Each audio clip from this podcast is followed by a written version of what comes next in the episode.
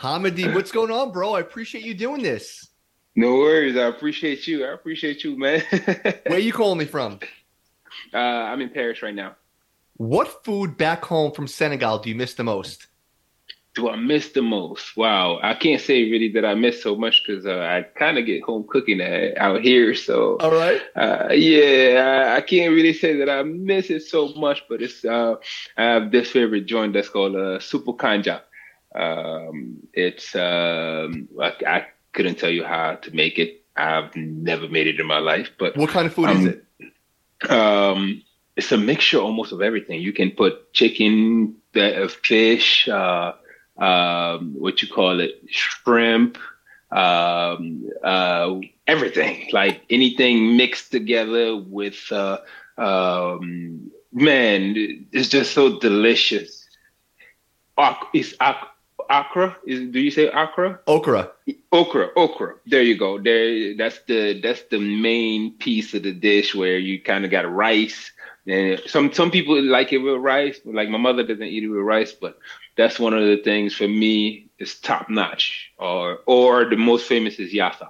It's the of, course, well, of course, you and I know that you know the yassa, you know. That's why I usually go with Supu Kanja because a lot of people don't know it. I'm just trying to bring light to it a bit, you know what I mean? so, Hamady, your basketball story is awesome. But before we talk about that, I'm going to use you as my travel agent because it looks like I'm going to Senegal in November to watch the World Cup qualifying match. How sick is soccer watching it out there? Is it nuts? Yeah. I, I can tell you that right there, soccer is it so that you're going to have to go check it out. You're going to have to live it. Um, you're going to have to live with, uh, it's an experience, really going to Senegal. Um, I love basketball, yeah, but, um, I, I can admit that soccer is, is, and don't call it soccer either. Oh, uh, never, never. Football. football football. Do not do not mess around. It's, it's football out there, and they don't play around with their players either. The, the Senegalese people will not play around. They don't joke around their football at all. When's the last time you you've been back? I just got back this summer. Actually, uh, it was um, I didn't I was stuck here since COVID 2019. Sure. I, I came 2019 oh. and um, I was I, I, didn't leave France until this past summer basically oh where God. I could go home and see my family. Yeah.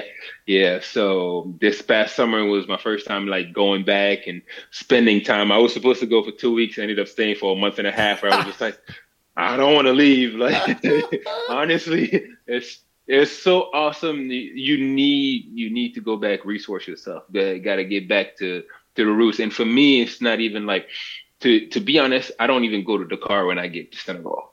Wow. Uh, I don't. I, I I'd rather stay away from Dakar as much as I possibly can. Um, my village is uh, Ngaparou. It's called. It's um. You probably heard of Saly. Mm-hmm, of course. It's the most touristic area about. Yes. And right before you get to Saly, you have Ngaparou. So um, it's a little low key village where literally I just I lock myself in. I go there and forget about the world. It's, it's over with. I'm good.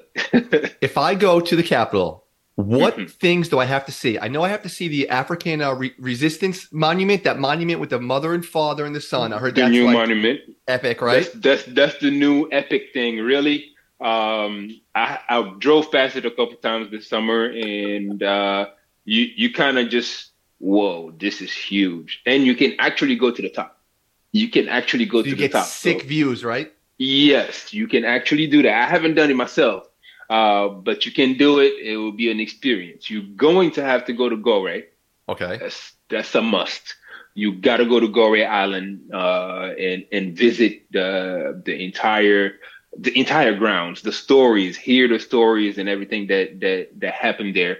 Um, to this day, whenever I go, I still feel get chills, like um, going going to the slave house and realizing exactly how things really happened over there. They explain in details, um, even give you the chains and certain things that you're gonna you, you're gonna get through, and you just Ooh, you can feel that's you heavy. can feel the yeah yeah, you can, and the stories behind it, behind the door door of no return, and those, those details are um, stuff you're gonna have to really um, just take in. It's uh, it's a it's a moment of culture. Uh, you just have to you just have to take everything in and live it. Now, what about the Pink Lake? Is that a tourist thing or is that something cool to see? It, it's uh, uh, for me, who's from there, I'm going to say it's a tourist thing. uh, my wife did ask me to take her, and I was like, um, I'm not really into going right there uh, because you're just gonna drive there, see it, take a picture, and then ride back. So, um, but it's it's still it's still really a nice trip to take. You could see uh, uh, Ngor Island, mm-hmm. which is a nice clear blue waters and a really amazing trip also there. Um, and then don't just stay in the capital. Travel around. Like there are really historic places that you can you can get to. Uh, go to um, uh, what is it called? The with the, the trip with the the lions and the animals. The um, I'm having a I'm like safari, right, right? Now. The safari, yes. Yeah. Uh, it's it's going to be amazing. Actually, Rutgers went to went there this summer, mm-hmm. uh, right after me, and they had an amazing trip. I was watching it online, and I was like, I wish I can go back just now, just just to be with you guys. Like it was uh it was really awesome to see them actually live it, and um, the people that with who I was out there. Uh, were calling me and were like, "This is awesome." I'm like, "You got to you get to really be in my home. This is like this oh, how is, pr- how proud were you? Oh, it was amazing. Honestly, um, I don't even think the players there can know. I don't even know if they know who I am, but I, to me, it meant the world to have my school actually be able to go there. Uh, the coaches get to meet the people. Um, I had a teammate right now that was there at the moment that took a picture with them, and I'm sitting there like, I'm so jealous. Yeah, I don't. You don't even understand. Hamady, how heavy is your name there? So if I go to Senegal, I tell them you and I are pretty much best friends now. Are you known there? Everyone there knows you, right? No. What? Even if I even if I did, I wouldn't tell you. uh, I, see, uh, I, I, I, I truly, I believe personally. I think it's me just always humbling myself. I don't think I've had an impact uh, in Senegal. Um, they they know they even gave me a nickname out there uh, that really really is awesome for me. And whenever people talk about me out there, I I kind of get humbled real quick and realize, man, I've done something great and uh, enjoyed the, the the the passage, the journey that I've taken to be able to inspire a lot of players and uh, people all around and things like that. Um, but I would never tell you that people know me because even I still get surprised when I get when I get home and people are like, "Oh my God, I'm there!" And I'm like, uh, uh, uh, uh "Don't do that! Don't do that! Don't, wow, that's uh, I'm not that type of person." Growing up, you were a soccer player, of course, right? You loved it. No. Wow. No, I was uh, okay. Honest time, I didn't like sports. Okay. Um, I wasn't really into sports. I was more of a geek. Uh, and soccer for me with these long legs were not really the deal. Um, I was a great goalie, obviously. um, I was amazing goalie. That yeah. that right there was my thing, and I love tackling people, defense. He translated in ba- basketball for some reason. Uh, I did not care about scoring goals. Still translates in basketball, uh, but uh, I just enjoyed like flying around, jumping, they're trying to grab every every kick and all those. Like I enjoyed that part, but sports honestly was not really my thing. I was really really shy. Wow. Uh, didn't enjoy talking at all, and uh, I was very reserved for some reason. Like I didn't interact with people. Even in my own family, it was hard for me to communicate. I didn't really like uh, letting people in, which now I talk a lot uh, give a lot of stories and stuff like that. But I still am pretty pretty reserved. I don't really give or talk a lot about myself or anything like that because uh, I just don't know why really. I enjoy my privacy and just being low key and doing my, my, my job to the T and enjoying everything that I do. So um, I let the work speak for itself for the most part. But when, yeah, go ahead. When did basketball come into the picture then? So um, that basketball first, when I started as a young, my mom wanted me to get into sports, um, and she had me going to a guy named Les when I was very young, uh, just to try to get into sports. And I didn't enjoy it as much back then. Um, I, I wanted it, but you know, when you don't have a goal, mm-hmm. when when uh, it's just a sport, but you don't see a vision behind it. I don't know what what I can really deal with it. Um, the professional athletes back then in Senegal were absolutely not making any money, and that okay. wasn't really something my father would even allow me. I had to sneak around to trying to even go play, do wow. something other. Yes, like everything was about school. Schoolwork was all my father cared about, and you better you better bring out the grades and everything, or you in trouble. So sports was not really the thing I, I, I put my mind into. And then you're sweating all over the place. You come back stinking, and who wants to do all that? Like that's a that's a lot of no no girls is talking to you when you're stinking. That's why. oh no no that was I was I, I had I could talk to the the girls and everything. Like I I was already tall enough. I was yeah. the biggest everywhere that I went. So it seemed like I was seven years older than I was already. But uh, back there, I was so young, and it was just like, man, this is not the sports thing. These guys are physical. Um, and I remember uh, a challenge where I, I, just told the story this summer actually, where I was in high school and uh, this these guys used to play basketball in uh, what we call recreation is the the break time, and they used to play basketball. And one of those guys who I saw this summer uh, challenged me and was like, "You're so tall and skinny. You you're not even able to dunk a basketball. Like psh, you don't you have no purpose now." Again, girls come into the picture where I go. I was surrounded by girls and everything, and I had to prove myself to these people. Like you're not going going to just check me and I'm not going to respond. Um, and when I tell the story, because I got up, got the ball, and I attempted to dunk and missed the whole thing. Um, but I didn't realize I had on Tim's. But I lived, I was in, um, it was like, um, how you call the, the people that lived in the school? Mm-hmm. Uh, that's that I like lived you, in. You, you were like dorming there, yeah. Uh, yeah, I had dorms in there. So at night, when we got out to, to for our break at night, I would go to the court and trying to trying to attempt that dunk until the day I actually one day I, he challenged me again and I got up and that was my first ever dunk and I broke the rim.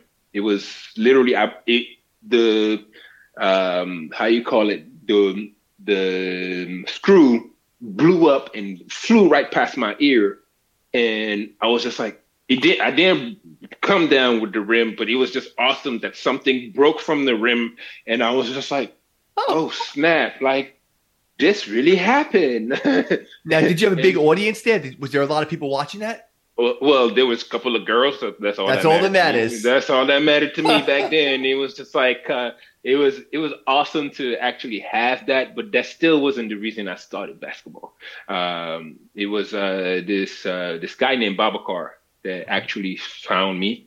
Um, well, I had started a little bit, but he said some crucial words to me. He found me one day. Uh, he, Babacar is not that tall, but he was surrounded by seven footers. And I saw him in the street and he just came up and said, I watched you, watch you practice just now. You have a lot of energy and everything, but, um, I might have a I might have an opportunity for you to uh, learn this game and make something out of it didn't know what it was or what he wanted from me, I brought him to my house that day and was like, Mom, Dad, that's Babacar. I just met him. He said he can teach me basketball. What's up? Like, um, my father wasn't really with it, but my mom was like, We're gonna do it. Uh, we we're gonna make it happen. So to test me, he goes, uh, tomorrow 6 a.m. Meet me in the gym. Uh, and when you go there, you will probably go past a gym. Uh, uh, one of it was the only one at the time, a stadium called Marius Ndiaye.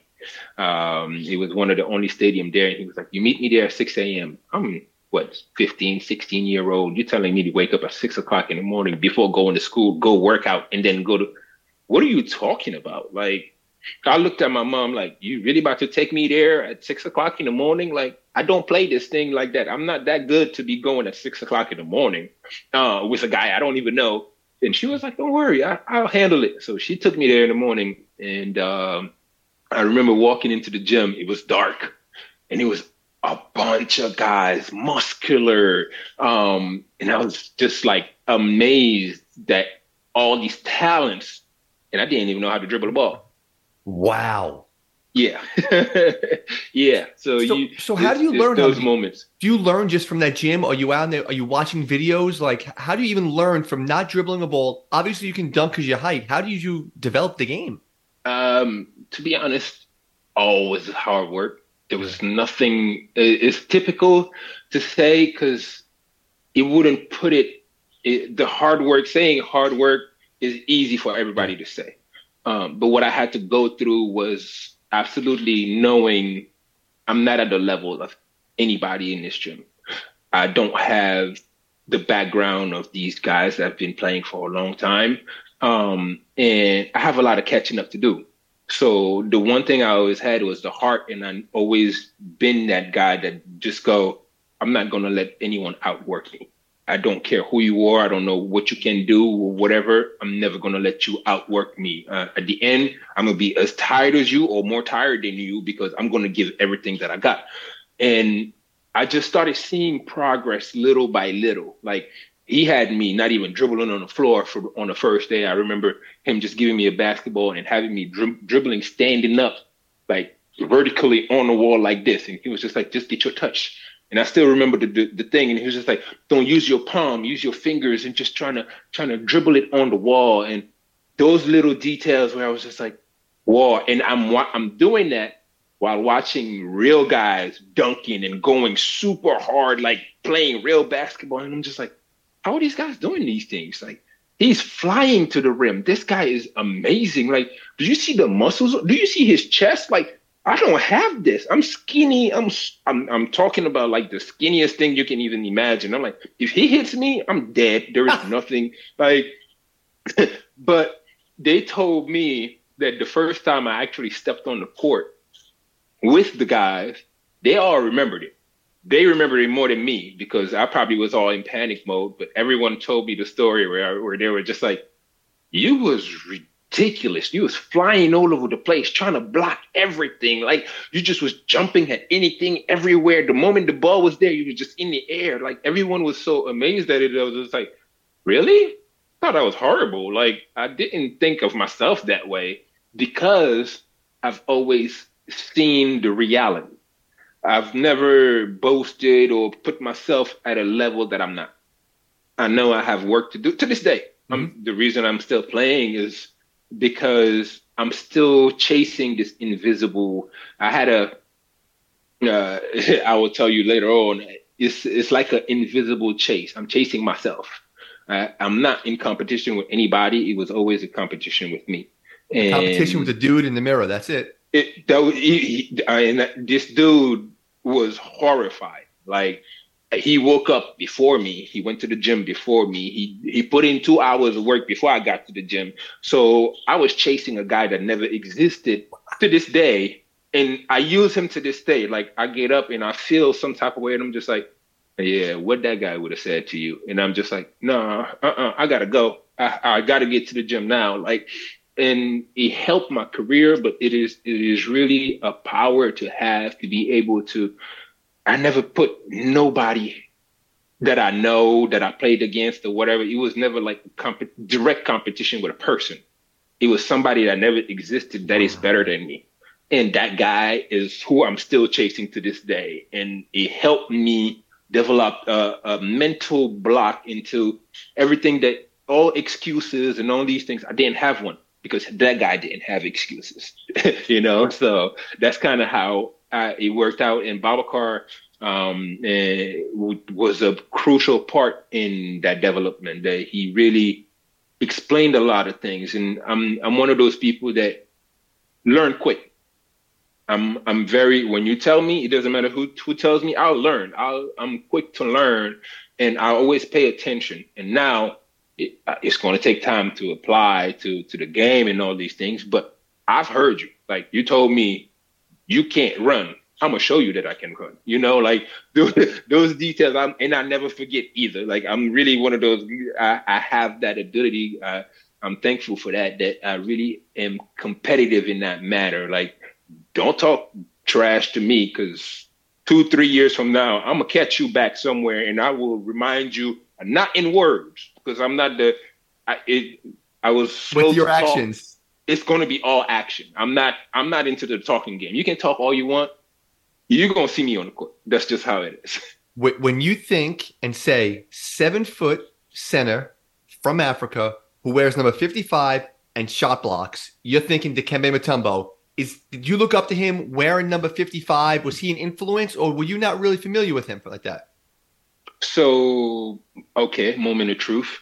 No, uh, I've met Dikembe when I when I started in uh, in the first year that I played basketball. I was in the NBA uh, Without Borders in South Africa, mm-hmm. and that was my first time ever even hearing the name Dikembe Mutombo. Uh, didn't know nothing, and he came to talk to me. I barely spoke any English. I didn't speak any English, to be honest, and just his voice scared me. Oh, let's start with there. That deep voice.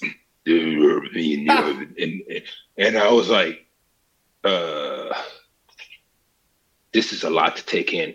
We are at a camp with hundreds of kids, seven foot three, seven foot four, seven foot five, like, and and the, all these kids are from different countries, and this is my first time leaving my country to play in a basketball to for anything really and I'm in a basketball camp with these NBA people and a whole lot of players. We in competition, so it was so much happening in in a year. I done. I went to NBA Africa, uh, NBA Without Borders. Then I got my scholarship to leave. It was so many things that were happening in that time. So I met him, and I've learned a lot from those interactions but to this day i'm not a film guy. I don't i never wow. watch film. I don't i never really seen those people play until later on in my career where i was like okay i need to figure it out. So 55 really wasn't even about oh my that's crazy at all because uh, and and it was so basic. Five is my favorite number because it's five people on the court.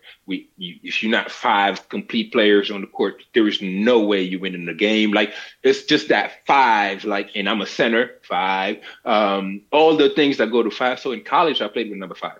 Um, and when I got to become a pro, uh, when I got to the NBA, I literally just went, okay, add another five to it. I made it.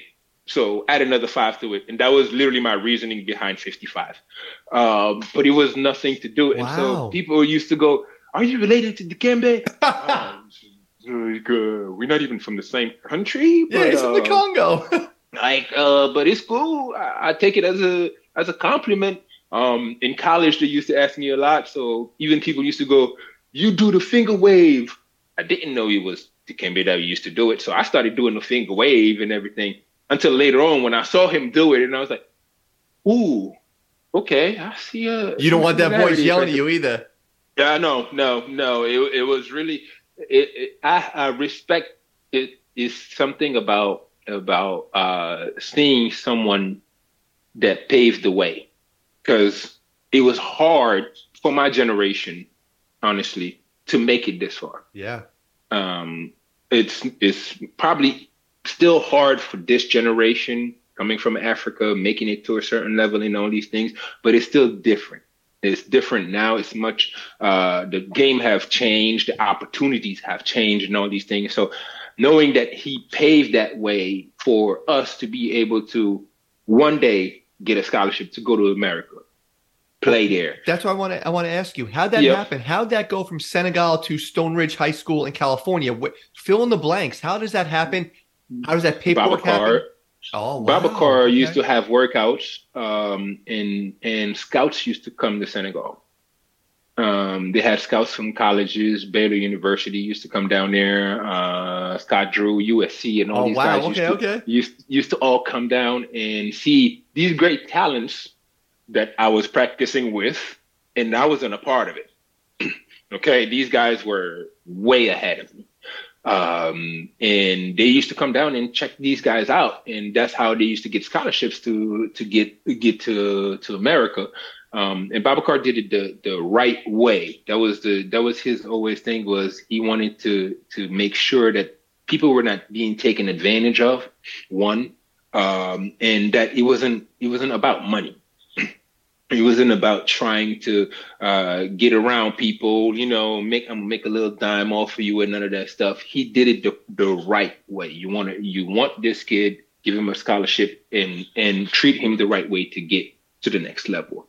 And so all I had to do was get it was like a SAT, but it was the test that you do before SAT. I can't remember. In Senegal, it's called BFM. Okay. Um, and he told me if you pass that test, you might be able to get to high school in America and finish high school there. And that's really why I started basketball because he told me the sentence he said to me was, uh, if you get a scholarship to get to America, you can get a diploma from America and come back to Senegal and work anywhere you want because it has a lot more value that I studied in America and I can come back. And since I was a geek, that's all I cared about. And I knew my dad cared about me having a diploma from America. Wow. I was like, basketball can give me free scholarship to go to America. I might need 50 cent too. Okay, that's that that sounds good to me, you know.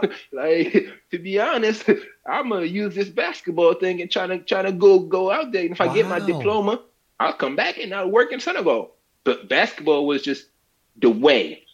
And I didn't, I can't say that I was in love with basketball because I had just started. I had done probably a year or two of basketball and it was just like, it's cool, but I'm not really that great of an athlete. I'm not that good at this thing. Like, I know how to jump.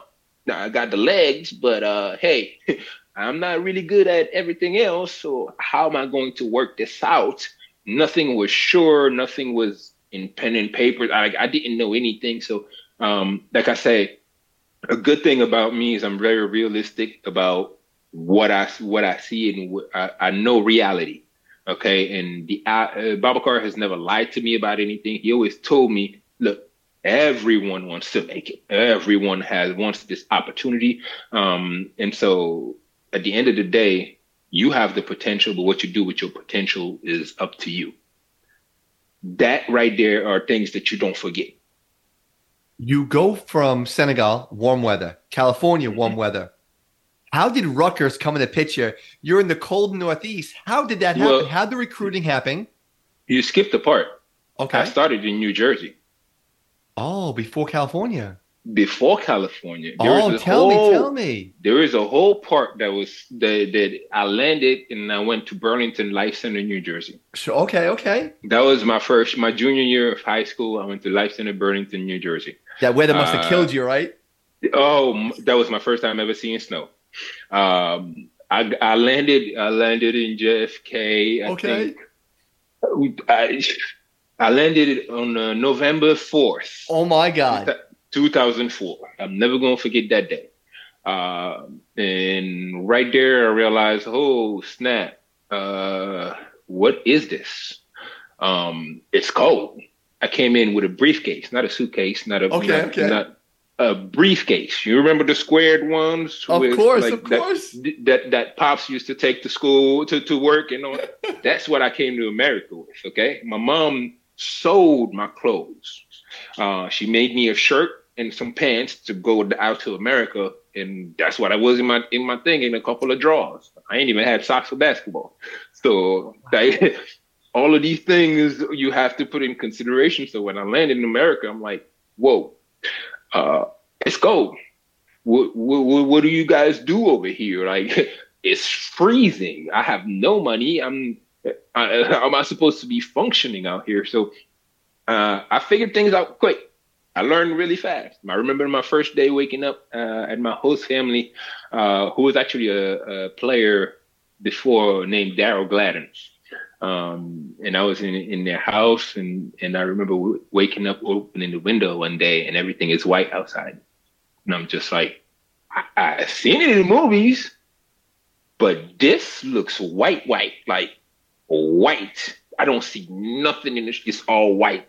I ran outside. I'm looking at the thing. I'm like, wait, it's cold. It's ice. Like, how is this thing? I'm looking at the snow. Like all these moments, you're just like, whoa. Mind you, I am 16 years old in a whole new world with no family around me. I got nothing. It's I barely know English at all.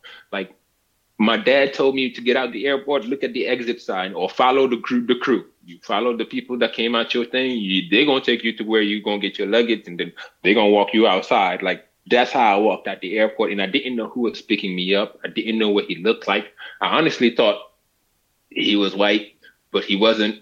And uh, the, how am I supposed to guess these things? Of so when he said Hamady, and I looked at him, and I was like, "You? Okay, yeah, cool.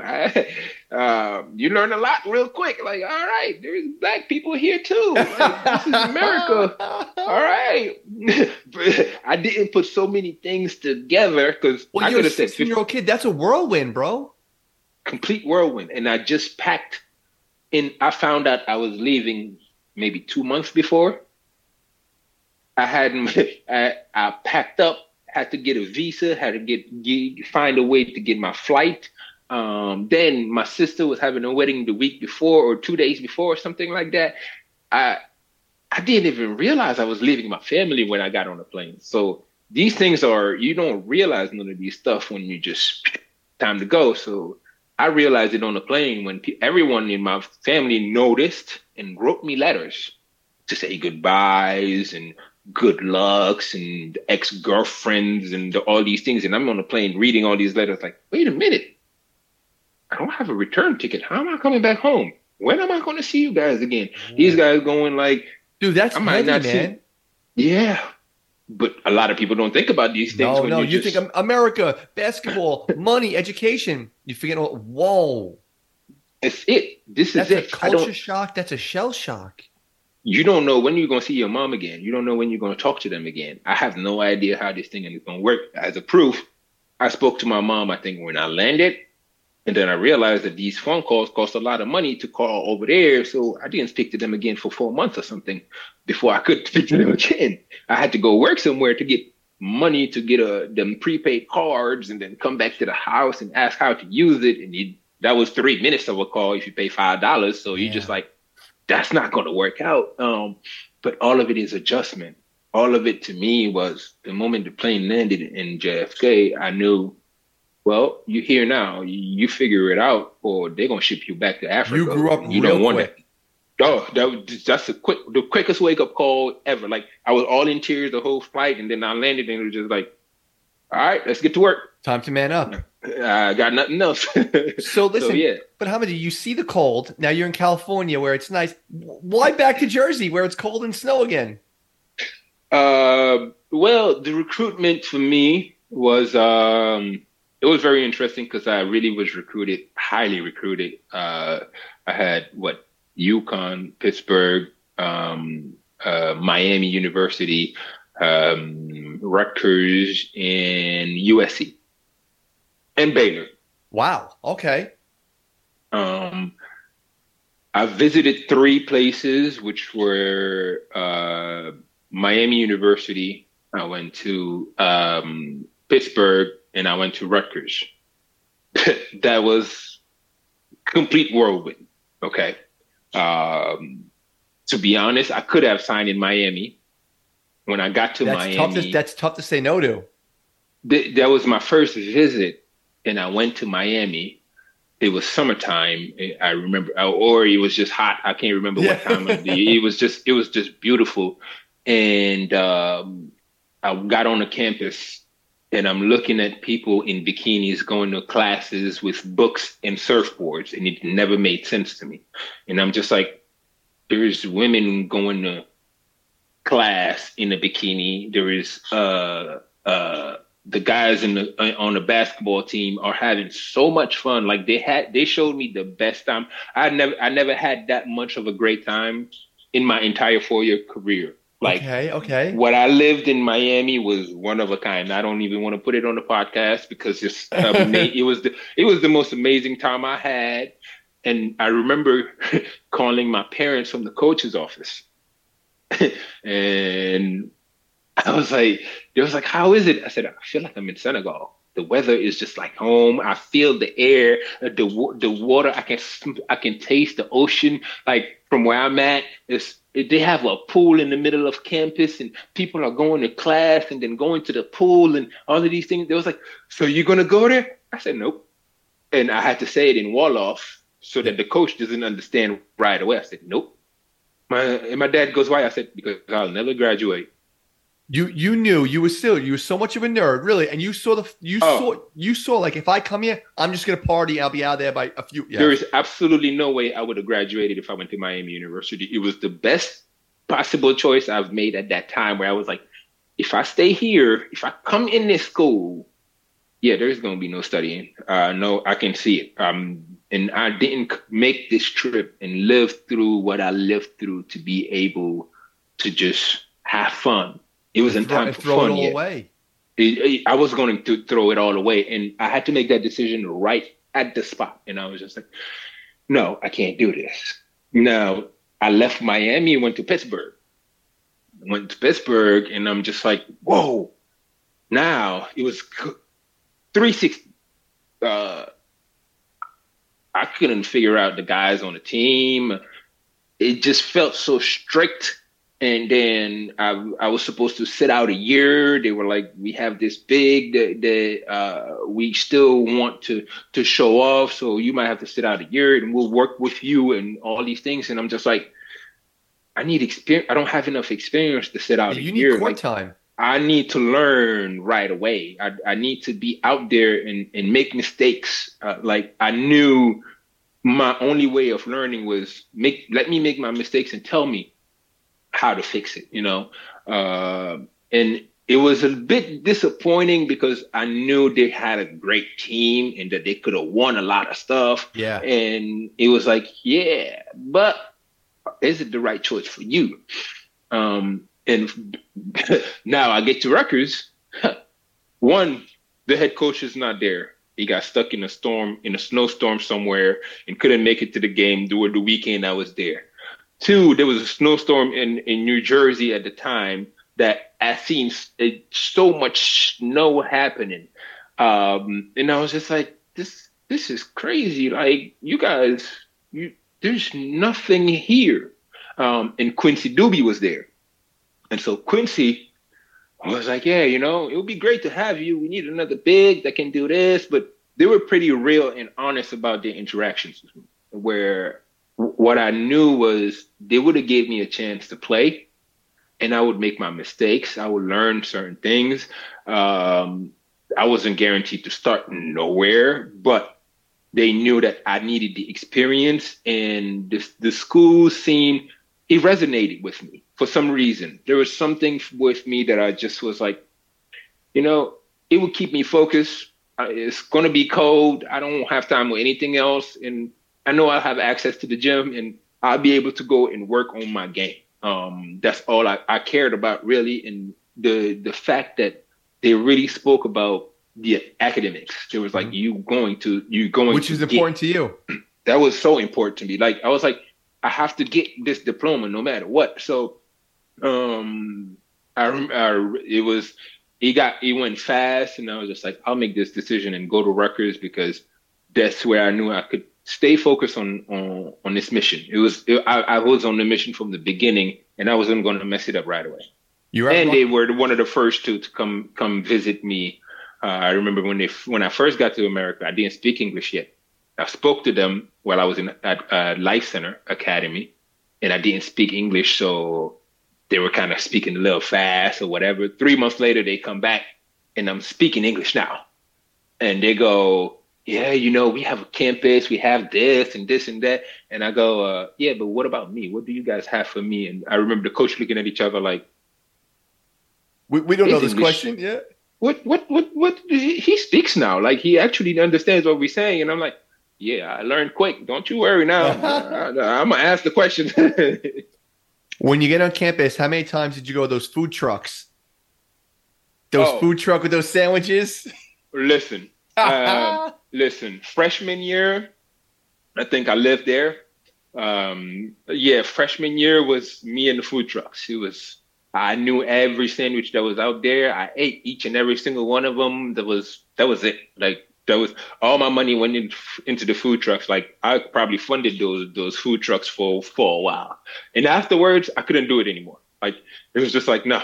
Yeah, yeah. After freshman year, you got and every time I saw everyone go, "We going to the food truck," I'm like, "Nope, I'm going the other way." You uh, I'm done. At Rutgers, you're playing at North Carolina, Villanova, UConn, Madison Square Garden. Is the NBA now because your your thing was always education? Now is the NBA like holy crap? I'm playing in these big arenas against big guys. Are you thinking, okay, I want to play at the next level now? Is that really when it started hitting you? No, no. Wow. No, not even close. Uh, yeah. Uh, I told the story this morning in the locker room. That's funny. Um, no, the NBA was never really something that I saw as a great possibility for me. But, um, but how so? Because you're averaging almost five blocks a game. You're defensive mm-hmm. player of the year. You're getting all these awards, these accolades. How are you not thinking NBA? Seven foot guy flies around the gym. I'm also from Africa. I had to fight against a whole lot to be even recognized. As you can see, I even got rid of my accent, which I regret now because I wanted to blend in. Okay. Um, it was things that I just didn't think they were going to get me because of my background. Um, and the fact, again, that I started basketball around 15, 16, I didn't have enough skills. That guy that I'm fighting against was way better than me Played eight years since he's eight years old. He's probably started playing. Listen, this guy been is is is top notch. Like he can t- he can shoot a three pointer. I, I I can't I can't make my free throws. So there's no reason this NBA people is going to even look at me. So uh, I just put my mind into the work. It got to become my refuge. I hid behind basketball. When people went to Christmas and all these things, I stayed in the gym. Um, when people had, again, no family around, I had to. That was all I had was basketball. And one um, one of the coaches, which was one of the, uh, I think it was Coach Savino or Coach Card, asked me one time, "Do I actually love the game?" Um, which made me realize, wait, you have to love this thing. I, do I actually love the game? Um, I, I work tirelessly. I um, outwork anybody, but is, does it mean I actually love the game? Um, do you, when do you develop this thing that go, I can't stay without a basketball? Uh, when do you go, I really actually enjoy being on the court and doing things. All I really loved, to be honest, was winning games. Um, all that gave me satisfaction was at the end of a game, winning it. It was nothing else behind. Like I just enjoyed winning games and seeing the the rack pack, as they call it, the fans at Rutgers yeah. go crazy when we won a game. That feeling was, wow, hold on.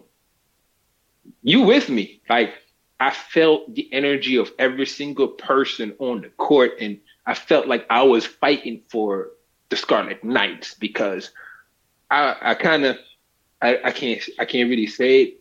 I blocked everything out. I, I figured like tunnel vision. My, that was it. It is. I was always in tunnel vision. So which made again I can't see nobody else. I don't know who the competition is. Um, you have highlights. I'm not watching your highlights.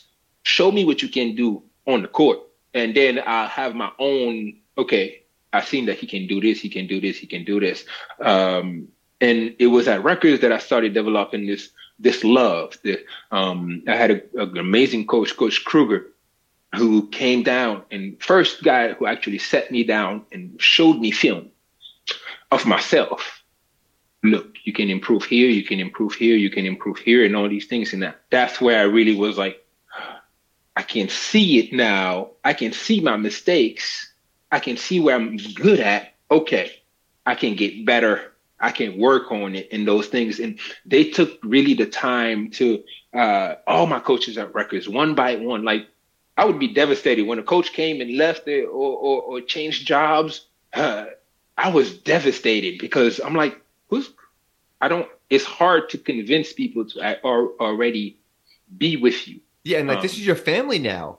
This is my family. Like I have no, my my parents even my mom said calls me the child of everybody else. To this day, when I call, that's what she calls me, the child of everybody else, because I've made other families around to to fill in the gap. I, I, I had to build that with basketball, and um, I started actually loving the game through while I was at Rutgers. Wow, I started okay. feeling this love of uh, of winning, this love that it's not about you, it's about this team. And if this team do, does well, everyone is recognized. If the, these things that you actually, I should have learned a long time ago. If I played young AAU and all these things, you learn these, these, I never had that. So, um, I use Rutgers to, to, to help me really progress in that manner. And, that was, uh, that's where the love really came. So when you talk NBA to me, I didn't even see my name being called at the draft because well, I was watching it. I want to talk about that. Let's go to June 24th, 2010. Yes. I was there. I'm the biggest Kentucky fan in the world. All the Kentucky guys come on my show. They send me jerseys. John Wall goes. Your boy Boogie Cousins goes. Take me to the second round. And I know you see, here's the thing of it. You're such a humble dude. You see these guys going, the big names, the Kentucky mm-hmm. guys, the Duke guys.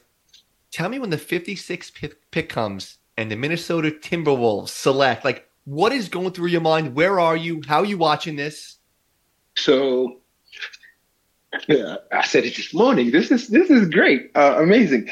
Um, so, me personally, I did I think 14 workouts before before the draft, and I've killed myself in every single workout. The only thing you could tell about me was the heart that I had. Like I gave everything that I had in those workouts to show that I belong in the NBA and all that. These these were the moments where in these workouts is where I really started believing, okay, I can probably make it to the NBA for real. Um, because I got to the workouts and going against every single person in college, basically, you just go, whoa, you're not going to outwork me. I belong uh, now. I belong here. Um, but I still was realistic enough to know that okay, I was defensive player of the year in the Big East and all these things after Thabeet had already left the previous year, um, and I I felt like I could do it, but don't fool yourself. Uh, until I until I see a result, I can only speak on results. Okay. So all the way to the day of the draft, my agent is calling me and it's like, yeah, you know, you might have a chance here and there. Uh, we're talking to this and talking to that. I'm not hearing any of these things because I don't know. Okay. That's just me. I see all these names that should be drafted way before me, and I ain't see them go in the first round. So it was it was a lot of guys that did not get drafted in that that mm-hmm. were supposed to go. That I was like, okay, guys, let's be real. Um, these bigs are going one by one, and a lot of names haven't gone yet. So um, when when I, I fast forward to the first first round is gone, cool. Second round, all the way to forty is going. I'm all right. And um, I think 42nd goes. My agent has said something about number 42nd, and I was like, ah, I don't think I'm going to go 42nd. That's still oh. pretty high, but it's I'm hoping it's not okay. Cool, no worries. And I remember seeing uh, in the fifties was what what was his name? Harangody. Harangody was the best scorer in, in Notre Dame, and mm-hmm. every time I played him, I made sure that he did not get his average, no matter what we did. My best games were against him because it was always me and you you the best on on offense, maybe, but I'm the best on defense, uh-huh. and we gonna we this is gonna be a battle. Um, and that was something that really hit me when he got drafted. Uh, I remember feeling like, all right, that's it. My my nemesis is gone. You know, like, am I gonna get? Am, am I? Am I? Sorry. Can you hear me? Yeah, yeah, yeah. Okay, so I'm like, am I am I going to get picked? Is it going to happen? Um, and he got picked exactly. My agent had said, "You're going to get picked right there." Exactly that pick, and I was like, "Okay, cool." So in my mind, I was thinking of what am I going to do next? Do I go to summer league? Do I go to uh, um, training camp? You know, how am I going to step foot in the NBA and work out? I wasn't planning on going to the NBA and be a star. Mm, realistic. I wanted to go and learn. That's all I had in mind. So okay. um, I didn't care how I was going to get there, but I just wanted to go and, and make have a year of progression of having personal coaches because that year, my senior year, was the first time I even had a personal trainer. Um, never really had that. I never knew what that was. So I was like, if I get there, they have a bunch of those guys that work out, that that will work me out like personally. He will teach me things that I've never had. Like, um, and that was my dream. So when 55th pick got called, I was looking at the screen, but my mind was so far gone. Like I'm what's really next? calculating yeah. what's next. How are we going to get there? Um, and I was in at the draft. I was at at, at the, my friend's house, who was actually he had me. I was staying there because I had nowhere else to go after college. Where do you, where do I go? So yeah. um, I had this amazing guy who just was like, "You come to my house, you stay in my basement, whatever it is," and it was amazing. Like I'm so grateful for for those those people that actually helped me along the way. And you go um, 56 go. All my friends are doing flips and happy here and hugging. I'm sitting on a couch like this. And they go, Age, look. And I'm looking and I see a guy in a red running on the court and doing the stuff. I'm like, I recognize this guy. I know this. Wait, hold on, that's oh snap, that's me. Like in that moment is where I'm realizing it's probably the whole whole highlight went past and you just flipped to the next guy. And I'm sitting there like, it was me. It was really me. Like I just see Oh my god. That means I got drafted. Like I'm drafted to the NBA. Like I'm having a that moment of I really did this what I what I really thought was was uh, uh, was so impossible, let's say, became a reality in that moment. so that's how that's wow. That, how that's emotional, bro. So now you get traded right away to Washington. What's the mm-hmm. first purchase you made with your contract? The first purchase I made with my contract, my car. Okay, that's a good one. Okay. Did you purchase anything yeah. stupid? Did you make any dumb decisions like, oh, oh, good, smart, smart man? Now, Hamady, what's cooler? Absolutely not. Being on your first basketball card or being in NBA 2K? Hmm. I will go with 2K. I, I, I didn't have a knowledge on uh, of uh, of cards and okay, okay. on those things. But you know, video I, games. Had, we had to sign a lot of them, and I, I wasn't good at video games either. But here's the moment that the kicker for me was when my best friend at the time was playing me in 2K, and I'm watching this guy playing me in 2K, and only using me, doing things that I I can't do. He had like probably good 50 points with me in the game, and I'm sitting there like watching me. That is awesome. I was like, wait a minute, I gotta learn this move. How how did you do that again? What did you press again? How's he dropping 50? I'm like, this guy can shoot. You got this guy shooting and he's shooting and making shots. What? Like, it, it was awesome to actually live it. So being in 2K for me was was really awesome. Um, every single time I I went to buy it, I didn't play it because I didn't know how to. I don't yeah. play sports games, but I bought it just to have it. Of course, so you're say, in the game. Ah, I was in the game. Yeah.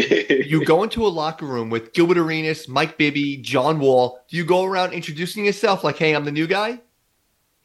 Oh, there's no need. They know you the rookie. Then wait, now listen, you're a seven foot rookie. Are you getting any rookie hazing? I was. You think John Wall got got rookie hazing? I took the rookie hazing for everybody. Yeah, they're not was, they're not hazing them one listen, pick. listen, I'm I'm I'm African. I don't mind the hazing. I'm gonna do it for you guys. I want to be here yeah. with you guys. What What do you need? I'm, i was the one. I was hazing myself. Look, what do you need?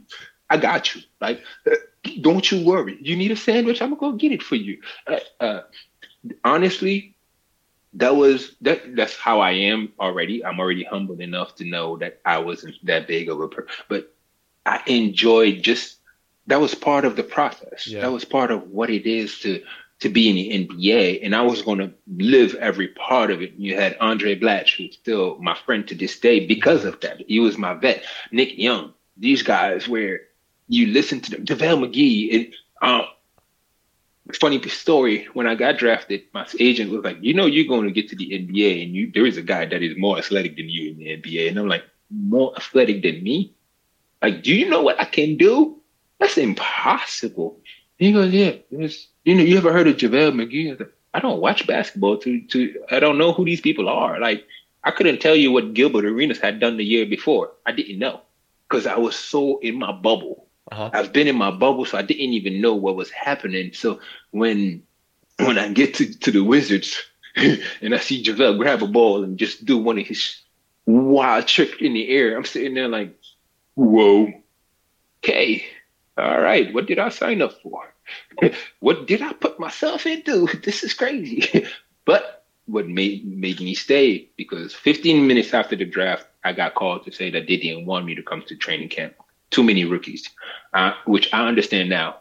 You had John Wall, Trevor Booker, Kevin Seraphin, uh, Jordan Crawford that came later on. You, it's too many people. Yeah. There was that controversy with Gilbert Arenas that happened the year before. It was so many things happening.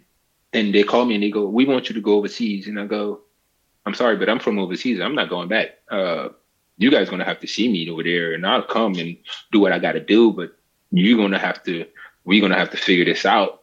And it's it came out without me even thinking. Yeah. Like my agent was like, "What did you just you do?" Spoke from the like, heart. It was like I worked too hard. You're not going to just send me out there. I, I, I didn't know the, any of these things, how the NBA works. So I went and I had to earn my spot, and I earned that spot because I worked. I didn't leave no crumbs for anything. It was nothing. I'm not the number one pick. I'm the la- almost last pick but I'm gonna stay here. When training camp was over and almost half the, the draft is gone from from the NBA, I'm like, no, no, no, no. We're gonna work this. I need to stay. Like, so all the years that I spent out there, to be honest, were just it was awesome for me to. It's the work. Yeah. It, it's it, it's work. I didn't let anything distract me out of putting in the work at all times to get where I always said I was going to do. Whenever I put my mind into something, I'm gonna work to get there until it breaks. So yeah. Your first game against the Orlando Magic, I think Dwight Howard. what was your welcome to the NBA moment? That was that moment right there. Wait, what? what? That was that was that was that game. You're covering your face while I tell me. That tell was, that was that was the moment. That was uh. Okay, hi. So that story. It was really my first game, and um, I remember when we was warming up, coach telling me that I'm going to play first off. And I'm like, I am going to play? I'm active? He goes, yeah, you deserve it. And I'm just like, really? Great. Let's get it done. And uh, I hear guys talking about Dwight Howard warming up. And I'm I'm mad on the inside. I'm like, we're about to play against this guy. I don't care who he is. I know it's Dwight Howard, but yeah. we're gonna have to go at it. Like I'm never going to sit there and talk about somebody else, you know, like, so I had this fire inside of me that I'm going to prove myself. And lucky for me, I tried to prove myself. Yeah, I, I stepped on that court. I stepped on that court in the last seconds of the, the half, um, like 30 seconds in the half. All I remember from that game was that moment where I get in the game and I see Dwight. They they having like a they come in in, fast break. Dwight um, is coming. He inbound the ball and it's coming up. He's running, and somebody shot the ball. In college, you throw your body at the guy so that uh, at his legs so that he can't jump and go for the rebound for the offensive rebound. And I saw the speed at which he was running which for me was like, oh no, you're not getting no putback. I don't care if you're Dwight Howard. I'm a I'm a box out like that. I'm gonna do my job to the T. But as I turned around and threw myself at him, he hit me so hard that every spine, that every bone in my back, I heard it go. And and I ended up, I hit him by the free throw line for what I believe when I opened my eyes again, I was underneath the rim. No. And I could not walk. And I was like, what just hit me like a freight train, freight train, just one. And I remember Kevin Seraphin laughing at me and going, Are you okay? And I'm trying to hold my pride and walking as slow as I can because I could not walk fast after that hit. And I'm just like, I'm not okay at all. Like I can't move my back. I don't know what he did. He hit me so hard that I can't I can't move. Like and I was in pain for weeks after that. That was my welcome to the NBA moment where I was just like, okay, we got work to do. What I think I gained 40 pounds that year. Do you remember what team you scored your first points against? Nope. The Atlanta Absolutely. Hawks. Really? Yes, yes, yes. Uh, that league, you know, up and down, jumping around. You make the move to China to work on your game. What's the biggest difference with you playing? Now you're playing all over the world. What's the kind of game in China? The pros and cons of playing there. Um, for me, the, it was all pros, really, because I went from sitting on the bench for a whole year almost, barely playing in the NBA, and and really not being myself. My second year with the Wizards, I was almost I was depressed. Uh, I didn't feel like a basketball player. People you would ask me for an autograph, and I was like, I don't play. Like I'm I'm not worth nothing. Like oh. I don't see the court at all. I, I, I was inside. I was destroyed because I worked hard, practice. I was there before everybody. I made sure that my work ethic never changed, but I never was rewarded, and that can really break you after a while. So of course, one of the best decisions my agent made was go play in China. And I get there and I'm playing 34 minutes, 30 minutes a game. I'm like, hold up, wait. This is this I can't breathe. This is too much. What? Uh they asking me to score. They're asking me to play defense. They're asking me to do it. like, who who does this? Why would you do that to a person? Like, I don't know. I'm NBA, they don't want me. Over here, you guys are. And that was a wake up call for me where I go, I'm wanted elsewhere. Yeah you are appreciated elsewhere. Um, and and I got to show everything that I worked on all these years that I said I wanted to do the NBA to work on my game. And now I get to, oh, here you go, the ball, do what you want with it. And I'm just like, whoa, that's that right there was the best thing I could have done in my like. When I re, uh, re, when I think about it, it was a decision that yeah, it's not for everybody going overseas is hard. Yeah. Especially to China. You don't speak the language. The food's different. I, I don't think they have Senegalese food out there, Hamady. I don't think so. Trust me, they don't have no other food but theirs. Um, and it's not the Chinese food we know. Even in McDonald's it's not a McDonald's that I know. So uh, yeah, that was a crazy adjustment for me, but it brought me back. It brought you back to the Kings. You got you went to the Kings after because you worked on your game. You play with my boy Boogie Cousins. I love Boogie. Yes. Yes. That's a wild thing. And then after the Kings, this is where I'm so intrigued with your career. You made it to the NBA twice. Then you mm. play in Lebanon, the Philippines, Israel, Spain, Italy, France, moving all around. The most important thing for guys like us, best food. What country has the best food? Ooh. Wow. Um Wow, that's a good question. I want to say Israel. Oh, Israel food's off the hook. Okay. I want to say Israel. I love the food in Israel. Um, I loved it in Lebanon, but I never liked my experience in Lebanon, so it kind of cut away from a lot of stuff out there. Okay, okay. Um, but Israel to me was was amazing. Um, that's that's that's one of my favorite foods for sure. For food, just for the food, that one is is is top notch. Yeah. My my wife's from the Philippines, so we go there a bunch. You played there twice. They love the PBA out there. The fans are crazy. The short dudes. They love the game out there. How was your time in the Philippines? You enjoy it? No, that's my favorite place. How awesome is that place? No, that's that's my favorite place that I ever played at is the wow, Philippines. Wow. In my heart, like I'm Filipino. I don't care what nobody say. We I'm not even Filipino. I'm Filipino. Okay, we don't we, we don't that play is around amazing with this. You just said okay. This, yeah, okay. This this this the Philippines is the wow, place for me wow. where um I put it near my national team. Like playing with the Philippines for me is is awesome. I said it again. You, I mean, you you bringing up a lot of stuff that I spoke about today. Like I want to go back to the Philippines just because one, the people are awesome. I've never been in a country where people are so nice. I've I've never been in a place where they make you feel so welcome, so loved from morning. Good morning, sir. Good morning, sir. It, it, they singing it to you where like all day long, and then the fans in the basketball. So world, passionate. I, I, was playing for Manny Pacquiao. He's Imagine a god there. He's a god oh, over there. Oh, listen, honestly, it was the best thing that could have happened to me. Did you ever like, meet Manny? Yes.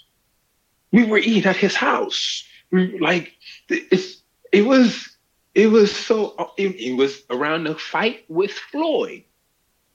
That's when I was there. I was Holy supposed to crap. He was going to fly me out to walk him to the ring and then fly me back to the Philippines.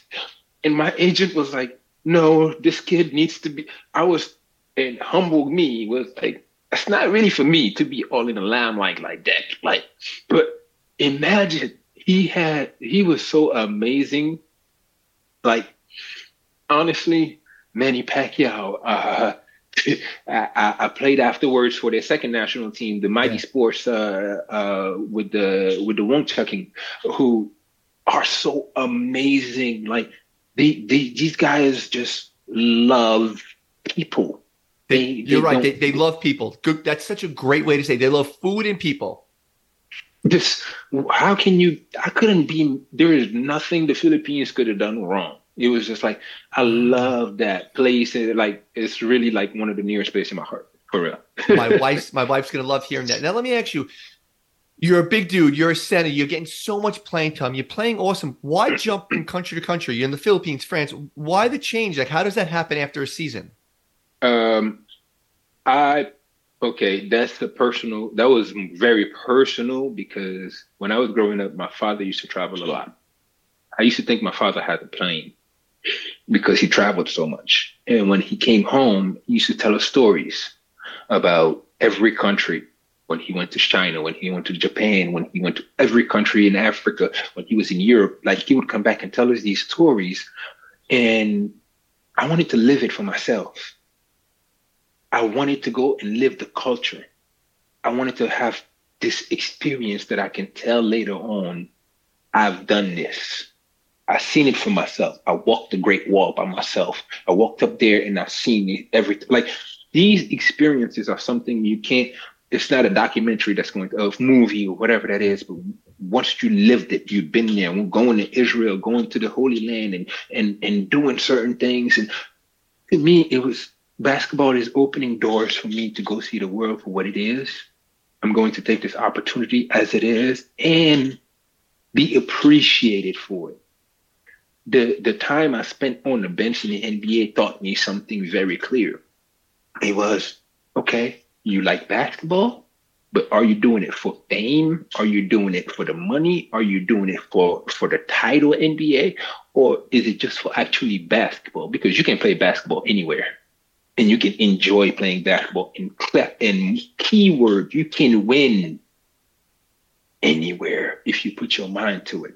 So why not go and give these people what they actually love to see. When I get to a country and I see that people are enjoying the game, when you see me play on the court, you couldn't tell what my stats is because I don't care. I just want to win. And people feel that and can relate. All my fans from Italy to, to, to Spain to everywhere that I've been, you will feel the same H everywhere that I played at because I enjoyed I, I put myself into the culture. I would even hire tutors to learn the language and see how to do certain things. So, because you have to adapt.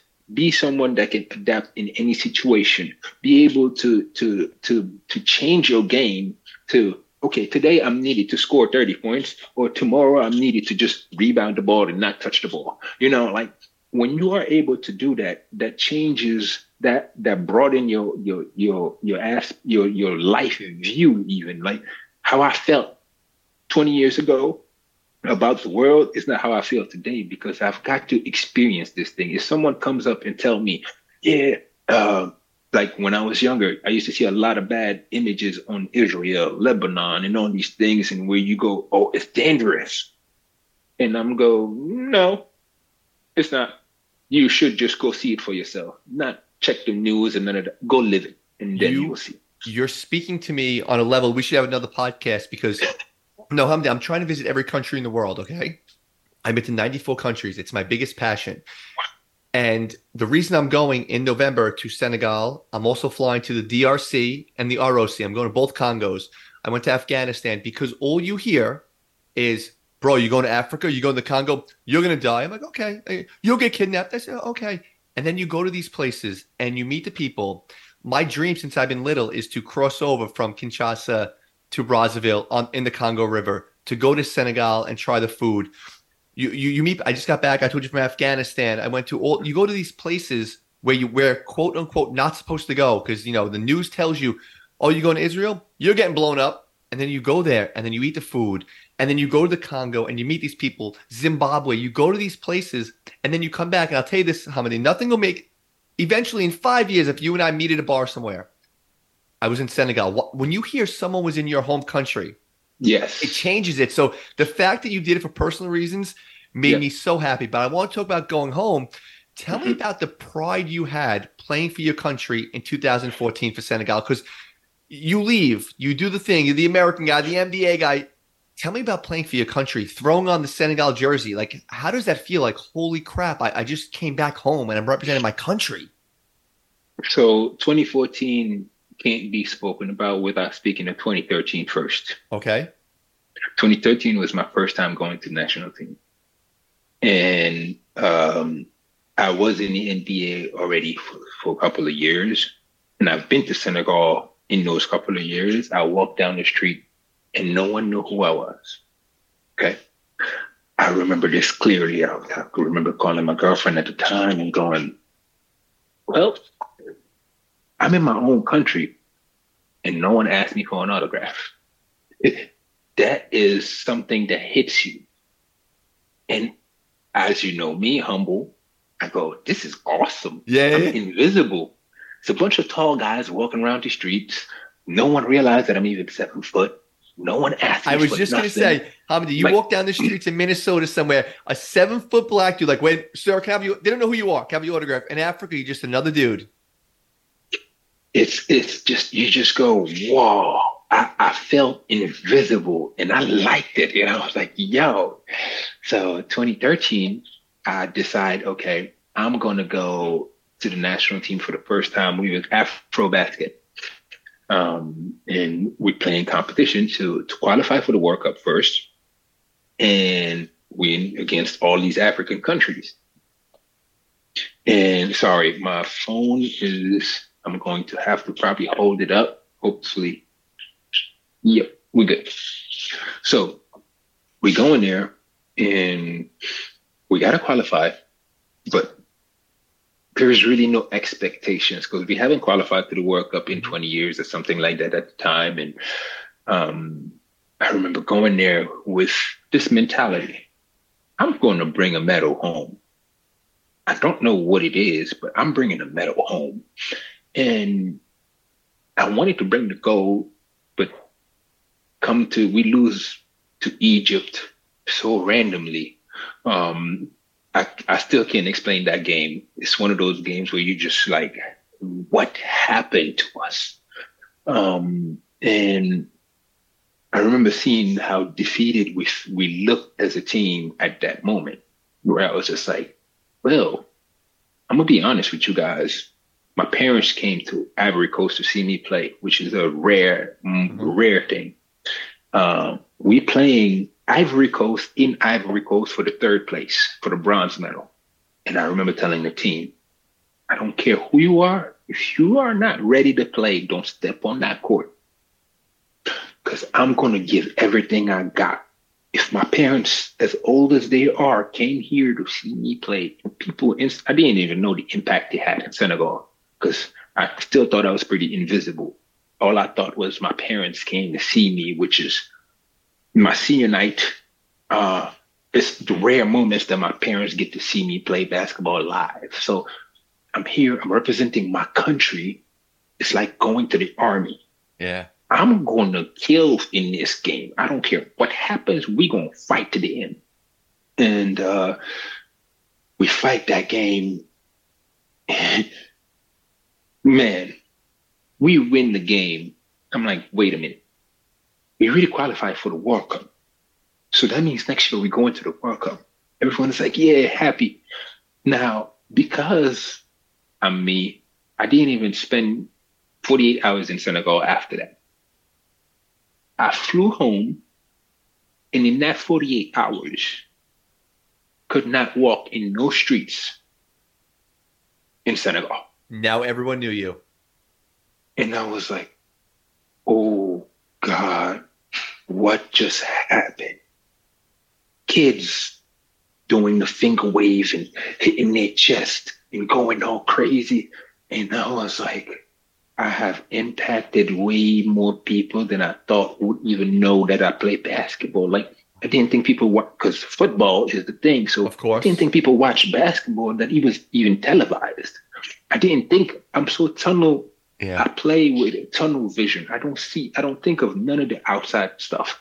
So when then when that 48 hours happened and I had to go to work right after, I was in shock. So 2014, when we go to the World Cup, if I still feel it here. Yeah. Oh my God. You get choked up thinking about it. It's it's this is my people. This is not for me. I remember saying, I'm not doing any of this for me. I have nothing, I'm not gaining anything from this. But I want these kids to see that they have a chance. I want kids to know that you can use basketball and get to a next level. And we fought these games winning first off against teams that we were not supposed to be winning against, all offer belief in ourselves. The all of heart, were, your heart, woof. The conditions were horrible for us. We don't, we didn't have the funds, the means. We did a bunch of stuff that were not supposed to be happening. Like I was literally think thinking back at it, like we really struggle for a country like us to make it that far. But fighting the fight was visible on, on screen. Everyone saw that we gave everything we had. And that is not something you can replace, change, or t- it's it's a love that to this day, when you asked me earlier if people know me out there, it's all for 2014 and 2013 because it's a lot of when when it's genuine. I say basketball is honest. It's a sport that is so quick. Everything is fast. You cannot lie on the court. You cannot show a different face. Who you are is what shows on the court. And that is what everyone saw. That I personally, in my heart, love the game and I love what I do and I will give everything. When you wear that jersey that says Senegal on it, I haven't, I can't tell you, and, and there is nothing that I forgot my name was back there. All I saw was Senegal. All oh, I, I just got, I just got chills, bro. that that is a that's a moment that you cannot. I was, I don't cry, and that was a moment I cried on TV. Like you, you, you can catch me crying on TV because I knew that the next generation saw the possibility that I didn't see before. I saw, I recreated something, and it wasn't me; it was the team. The it team opened up doors for all kids. There you go. Wait, people just go, look at these guys. They are from that village over there and they made it all the way this far for a certain reason. They're national heroes. Work. That right there means more to me than everything that I've done in my career, even more than the NBA. I've had you on the podcast for an hour and 20 minutes. So here's what we're going to do. we're going to finish up with a few quick hit questions. And then here's what we're yep. going to do. When I after I come back from Senegal at the end of November, we'll do part two. We're going to talk about playing in France, how you propose to your girlfriend, the romantic uh, the romantic age. We're going to talk about that. But you ready to finish up with some quick hit questions? Let's do it. 2 a.m. What's your favorite food to eat? 2 a.m. You just got home. You're tired. What are you going to eat? Yogurt or now it's chia seeds. It's it's a chia seed pudding that my that, that my, my wife makes. Yeah. How about this? The last time you asked someone for an autograph or a picture? Wow. Ouch. Uh, a pic. Well, who? Well, yeah, Babacar. this summer. About you play in the NBA? You play with a lot of great players. You're a great player. What's the coolest piece of memorabilia that you own? Coolest piece of memorabilia that I own. I it's okay. me saying goodbye to the fans in Pau after having won uh, the the French Cup a couple years ago. That's a great picture, by the way. How about this? How about this, H? You come to New York, you and I hanging out in a bar. Who's mm-hmm. the coolest person or celebrity in your phone that if you texted them, they would text you back? In New York. Yeah, you well, and I are in New York. You want to impress everyone. Everyone's like, "Oh my god, this dude's seven feet tall, playing the NBA," and you're like, "Look who I know." this guy's in my phone. Who are you going to text? Wow, I truly wouldn't know. Uh, it would have to be a really good friend, so I'll say Andray Blatche. Oh, that's, yeah. a good, that's a good answer, though. That Andray Blatche would be my guy. Yeah, that's a very good answer. how about this? What's your favorite show to binge watch? Show to binge watch. Now, lately I've been on these uh, anime things or whatever that is. All right. uh, so I can sit and watch uh, Naruto for over and over. Um, but yeah, I don't. It's hard to, to to talk about. Oh, The Chosen. Oh, okay. Very good answers. I gotta say something, dude. I've been looking forward to having you on, and I gotta tell you, I had like a few questions I want to ask you about your history. Tell me the story in November when you get to Jersey and seeing the snow to the draft stories. Like, thank you for opening up and not just being like, yes, I you know the draft was great. Like, dude, you really spoke from the heart. You gave me tips about Senegal. I'm going to keep in touch with you, but I'm serious. I'm going there in November. Yep. Afterwards, we're going to do a follow up, and you can interview me about my time in your beautiful country. Let's right? do that. That brother. I, am looking forward to safe, and let's keep in touch. All right. Thank you. Thank oh, this you. was so much fun, man. Talk to you later. all right, man. Bye bye. Bye.